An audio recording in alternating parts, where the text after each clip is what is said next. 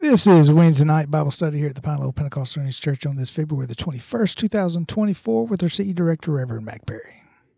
Welcome to our Bible study tonight. Thank you for being here. Uh, we'll continue in the book of Acts.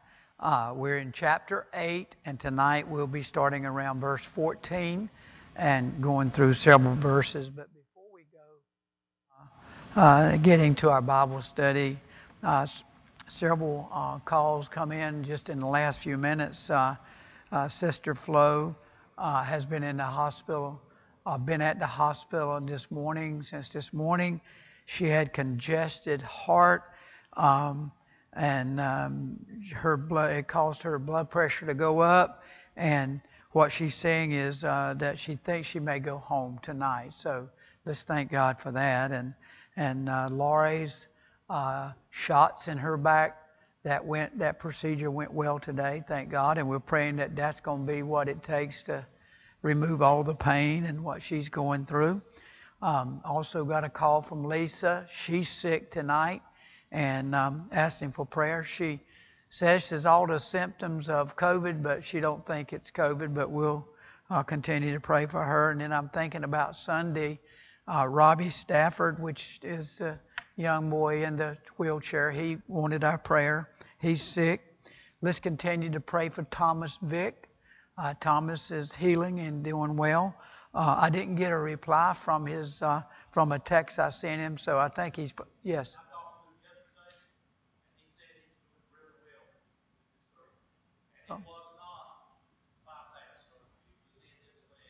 Okay, very good. Yeah, very good.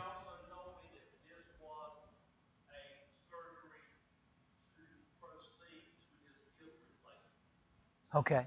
For everyone else that may be listening out there, um, Thomas is improving. He's doing well. That surgery was uh, down at the legs as we thought, and uh, um, he's he's improving. So this was a first step in a procedure that is going to help him. So let's continue to pray for Thomas, and also I think about Casey, uh, her little uh, baby. Uh, are they they all had uh, uh, they were all sick? Are they doing okay, Brother James?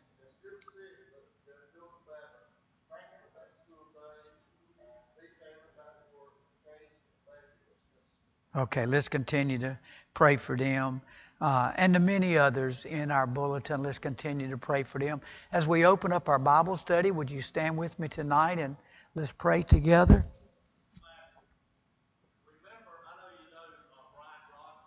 Yeah.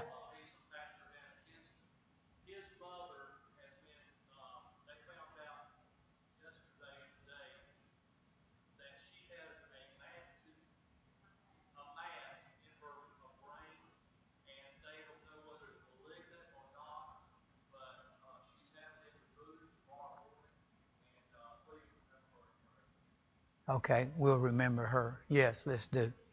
Um, any others before we pray? Let's pray together. Father, thank you. Thank you, Lord, for loving us. Thank you for being with us, Lord.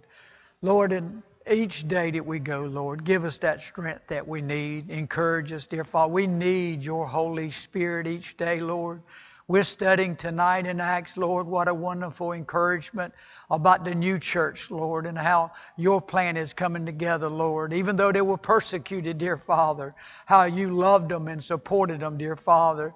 And Lord, we know that you love us and help us, Lord. There's a lot of things that right now, Lord, that we need to, uh, you to help us with. All these requests, first of all, Lord, be with them. Touch them, Lord. Touch the bodies, touch each thing, Lord, that is in need. And we thank you for what already has happened and some of the good things that's happening, Lord, physically and Lord, spiritually in us. Lord, we thank you for Pastor Jeff and his uh, message uh, Sunday morning and Sunday night, especially, dear Father. It was good to see your Holy Spirit moving Sunday night, and we thank you for that. Lord, and thank you for all of our young people, Lord, and our youth and our all that's going on with our youth, dear Father. And Lord, bless each one of the teachers in the Royal Rangers and the different girls ministry, Lord. Be with them in everything they do, Lord. And everything, Lord, we give to you today. We honor you, Lord. Help us, Lord. Lead us. Help us to go forward in your work and will. In thy name we pray. Amen and amen. You know, I think about where we at in Acts, and uh, it's been a while, so I'm glad to be back up here teaching uh, again. And uh, but it was real. I, I, really learned a lot from Timothy Groves on Wednesday night. He's a very uh, uh, in-depth uh, knowledge, a man with in-depth knowledge of the Bible, and I, I thank him for that. And maybe next year when he comes around, if the pastor agrees that uh, you know, that we'll do it again. But that's a, that'll be a different decision at that time. But we thank God for Timothy this year filling in and helping. But anyway, Acts, you know, the startup of the church, of God's church, the new church. Uh, I think about all the things they went through and how today we're challenged in our churches and things that we do and how we can relate to what they're doing and how God is encouraging me as I study this because I've not only studied what I'm preparing tonight, but I've read ahead, way ahead in the book of Acts. In fact, I've been through the book of Acts a couple times, just getting my heart ready for what God wants us to learn more about uh, in the book of Acts. Maybe something new, something we haven't learned before. Uh, but let's go back and review where we're at for uh, you know the the church, the Holy Spirit came down, filled not only the 120, but every day the church was multiplying. Every day the church was growing. People were being uh, blessed, and uh, the witnesses were growing. It was just kind of a compounding effect, and everybody was witnessing. I think about how.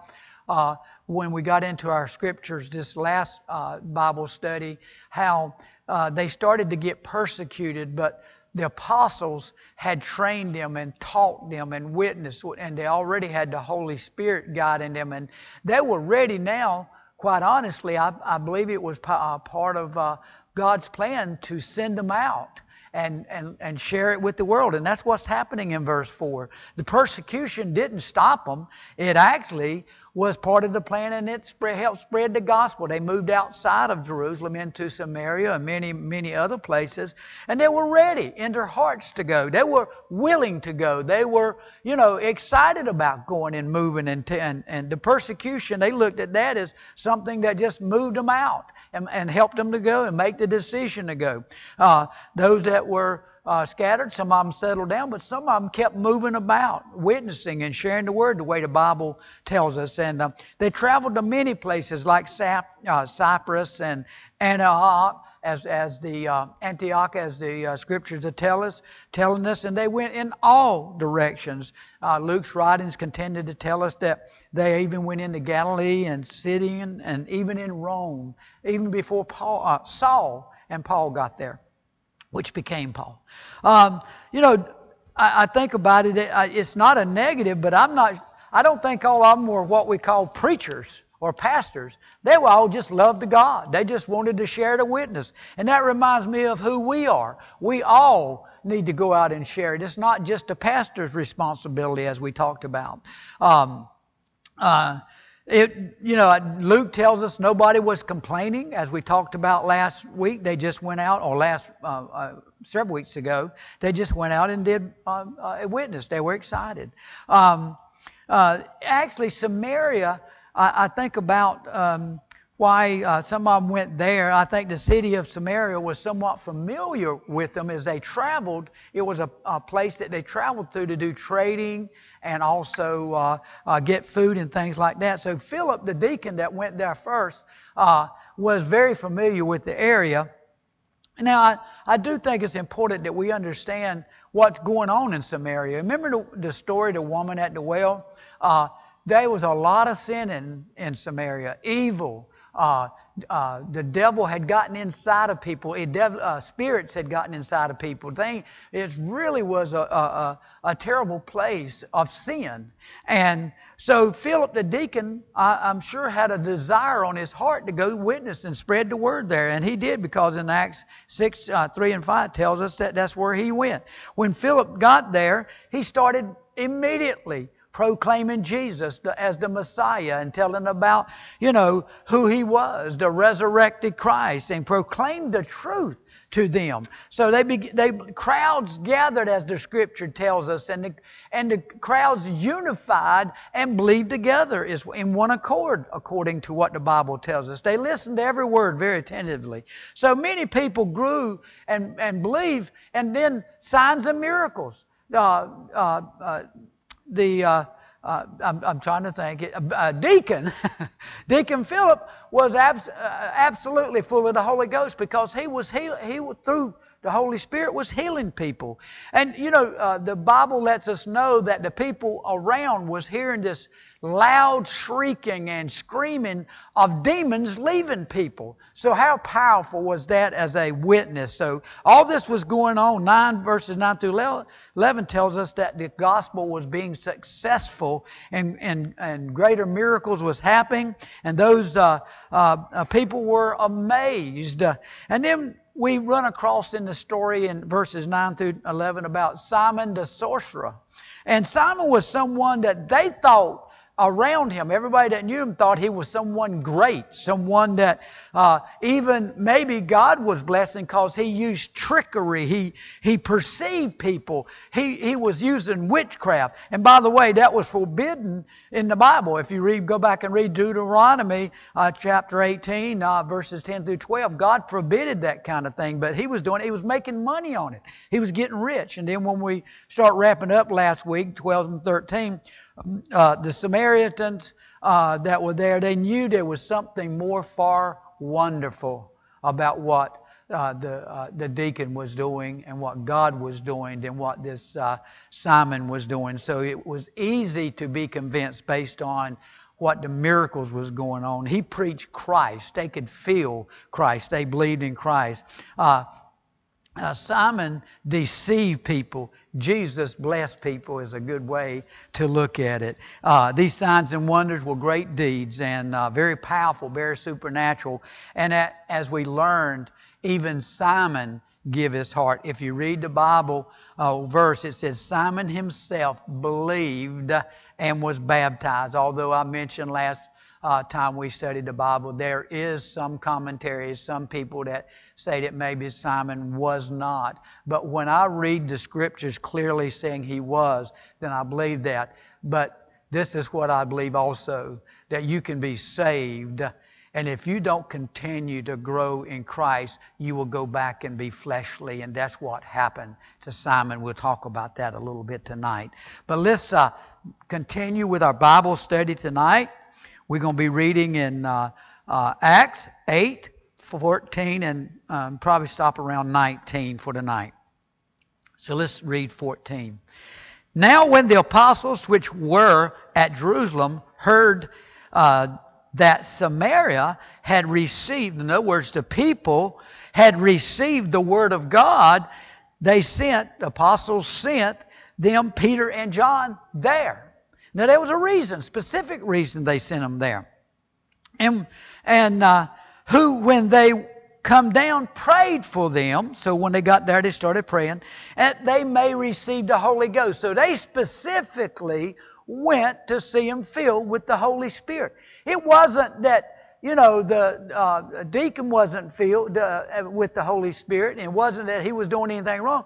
He was sent to get them saved and get them baptized, and so he was doing exactly. And then 17, which some people may have a misunderstanding about 17, uh, uh Simon the sorcerer did. Listen, then laid their hands on them, and they received the Holy Spirit. And when Simon saw that laying the hands on the apostle, laying the apostles' hands on the Holy Ghost was given, he offered them money for the, to get that gift, saying, "Give me also this power, that on whomsoever I lay hands, he may receive the Holy Spirit."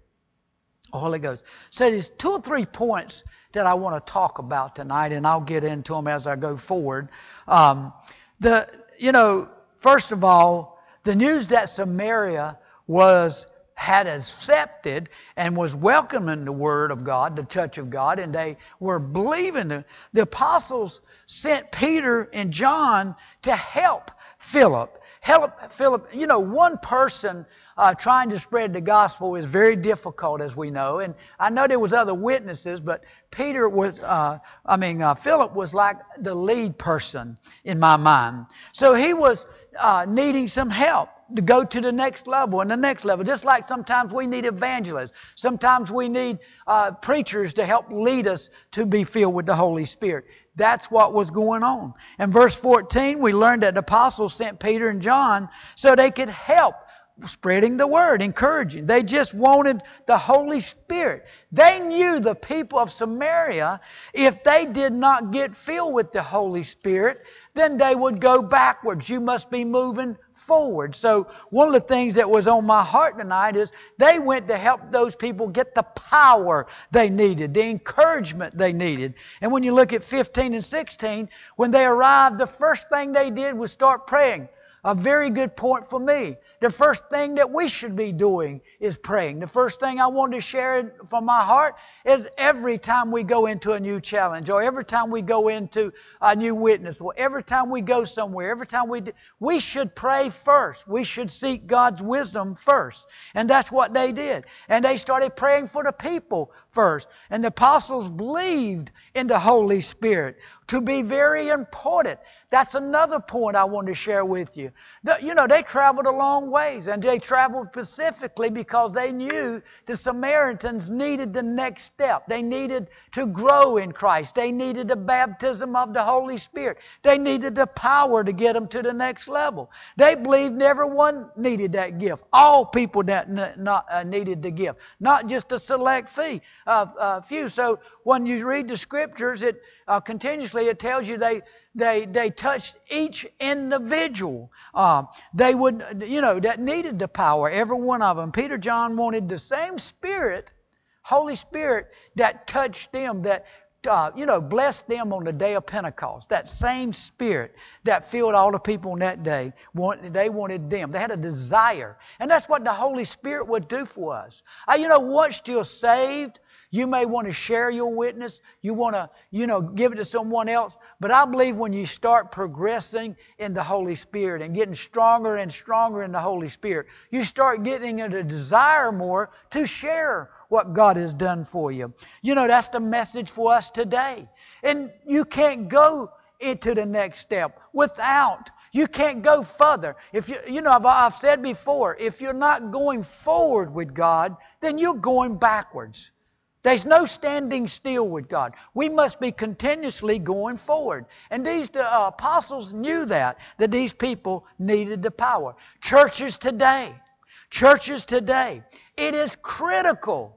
It is absolutely necessary for the church today to be filled with the Holy Spirit. I believe that. Uh, it must receive, and when I say the church, I'm talking about the body. God's church is the people. God's church is the body.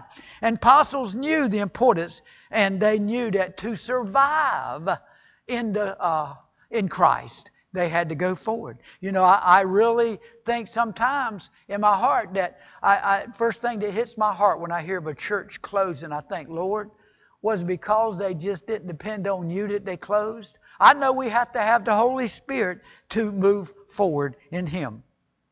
And by, by the way, I don't want to to, to in any way uh, minimize salvation and baptism in water. That was very, very important. And obviously, uh, um, the, uh, the deacon was doing his job, doing what God sent him to. And it was on his heart to do that. Uh, you know, some writers, uh, commentaries, I, I, I used three or four uh, different ones. And I have to say this some believe that the faith of Samaritans um, was not true or was they had not really accepted Jesus until Peter and John got there. I don't believe that. I don't agree with that. I, I believe in the Word of God. The Word of God told me that they accepted Jesus, they were forgiven, and they were baptized. And the fact that, you know, Philip was full of the Holy Spirit tells me also he would not have baptized them and, and, and uh, helped them to receive the faith to be forgiven of sin if he did not have that. So don't, I only said that to say, uh, one of them especially is someone I had trusted a little bit more. And now, I, after I really prayed about it and thought about it, I think about Dr. Stanley uh, Horton, which is the one that I mostly rely on for a lot of my information. He's a Pentecostal minister that wrote the book that I'm studying. You say he says there was nothing, absolutely nothing in Luke's writing that, that what happened in Samaria was any different than what had happened. In other words, God was blessing those people. They were being saved. The Samaritans believed what preach, uh, Philip preached.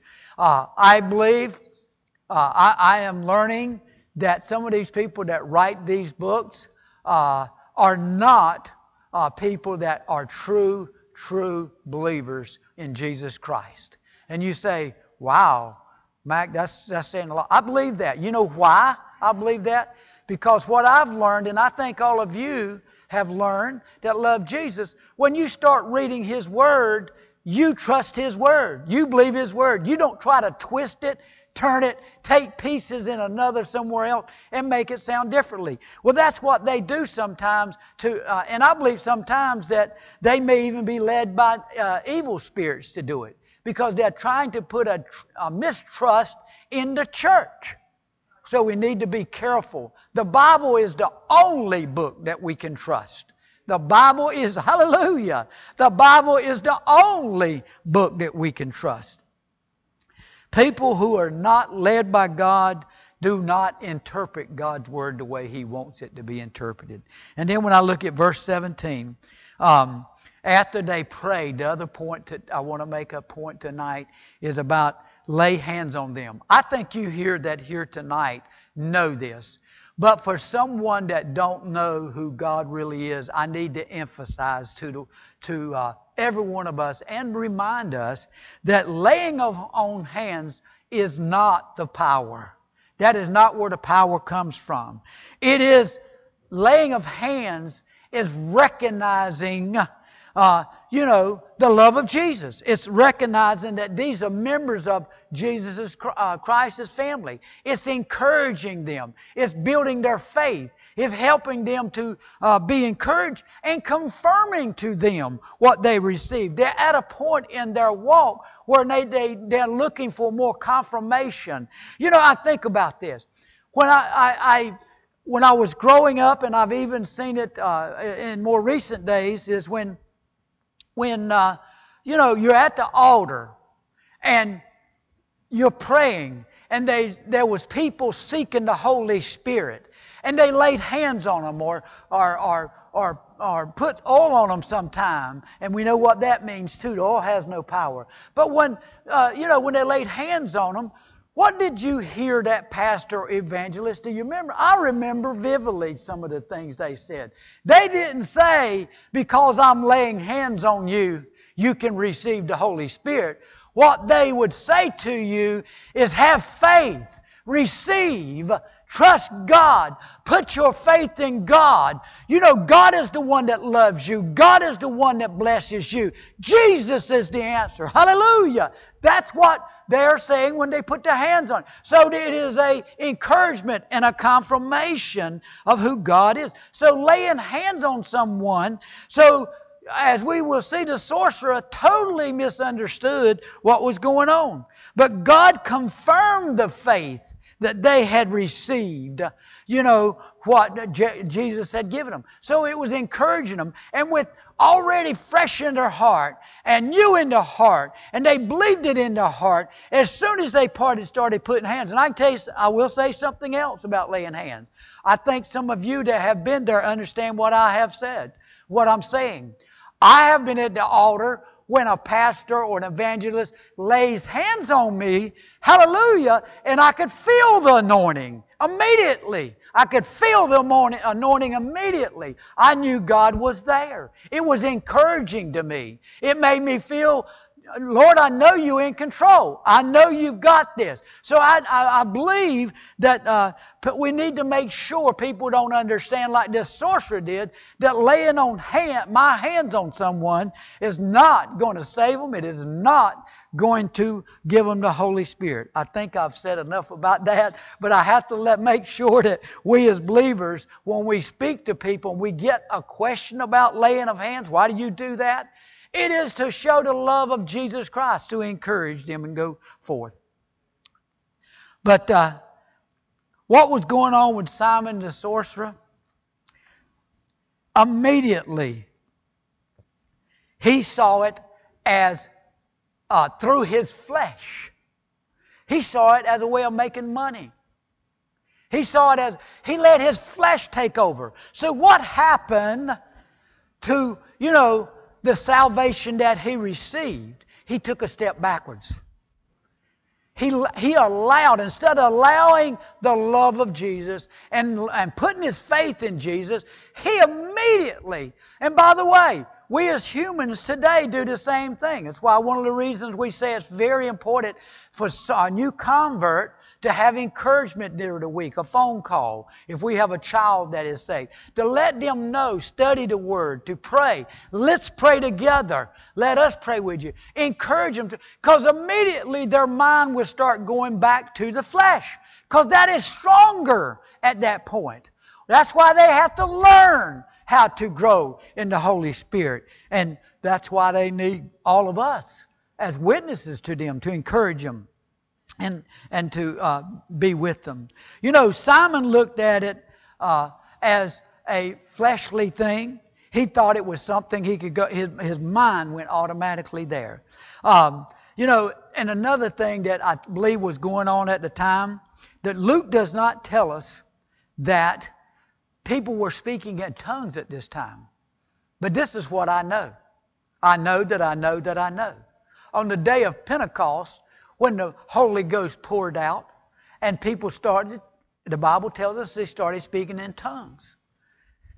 So here, Luke, the writer, is trying to not put the focus on, he's automatically saying at this time, you know, when God fills you with the Holy Spirit, you speak in tongues. So part of the speaking in tongues is what Simon the sorcerer was starting to get excited about. He, you know, he could see the power in these people. He could see what's, what was going on in these people. So he wanted that to go lay his hands on someone. But what I'm trying to say to you, Luke concentrated more here in warning us don't go back to the flesh. That's and we're going when we read the next few scriptures next week or the following week, we're going to learn that you know what what is said to them uh, to him by the two apostles by him. You're letting the flesh get in the way.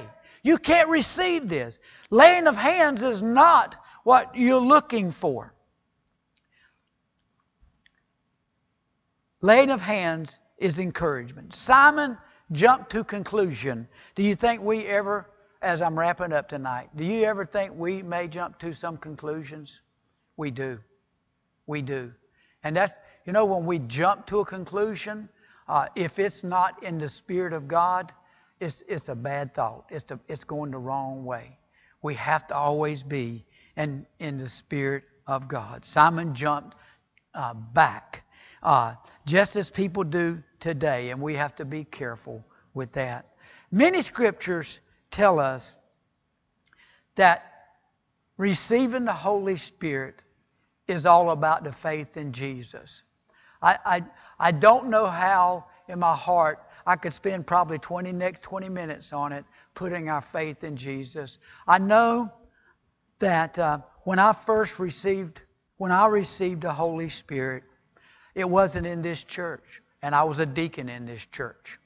Where I received the Holy Spirit was at another church. And it is kind of funny. It's over on Devil's Racetrack Road. Charles Heath and I, and many, some of you may remember, we went over there, and there was a Holy Ghost revival. And you know what I finally did? I finally did. I got my mind off the stuff around me and people around me and things outside. And when that power started moving, hallelujah, I feel it now. I feel it now. Hallelujah. When that power started moving and when He filled me and, a, and many more that night, I think about, you know, it took my focus and my faith completely and put it in Jesus Christ. That's what it did. It took everything about me to, to go away and be there. I didn't even know much about it other than I know this. I know that once that power hit me, God took me uh, and filled me, and, and He changed me to another level, to another level from that night. So, what I want to express to everybody, uh, if you'd have asked me, the Mac, what is the one thing this church needs? You know what I'm going to say? The Holy Spirit. The one thing that I need I need, and this church and all of God's church needs, is the Holy Spirit. Would you stand with me? Next week, we're going to study, start with Peter's reply in verse 20. Uh, and the first thing Peter says is, Your heart is not in God.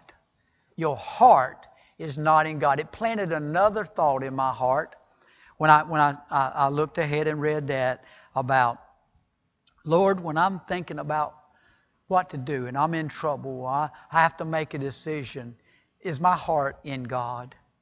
Is my heart in God? Is my heart have Jesus? So tonight, before we pray, I may have should have let you sit down, but uh, let sit down a minute. We're gonna come up and pray. We we we need to pray. I don't pray enough. I'm sorry, Jesus, I don't pray enough. This church and God's church as a whole is at a crossroads. This church is specifically at a crossroads in several areas. Help me, Jesus.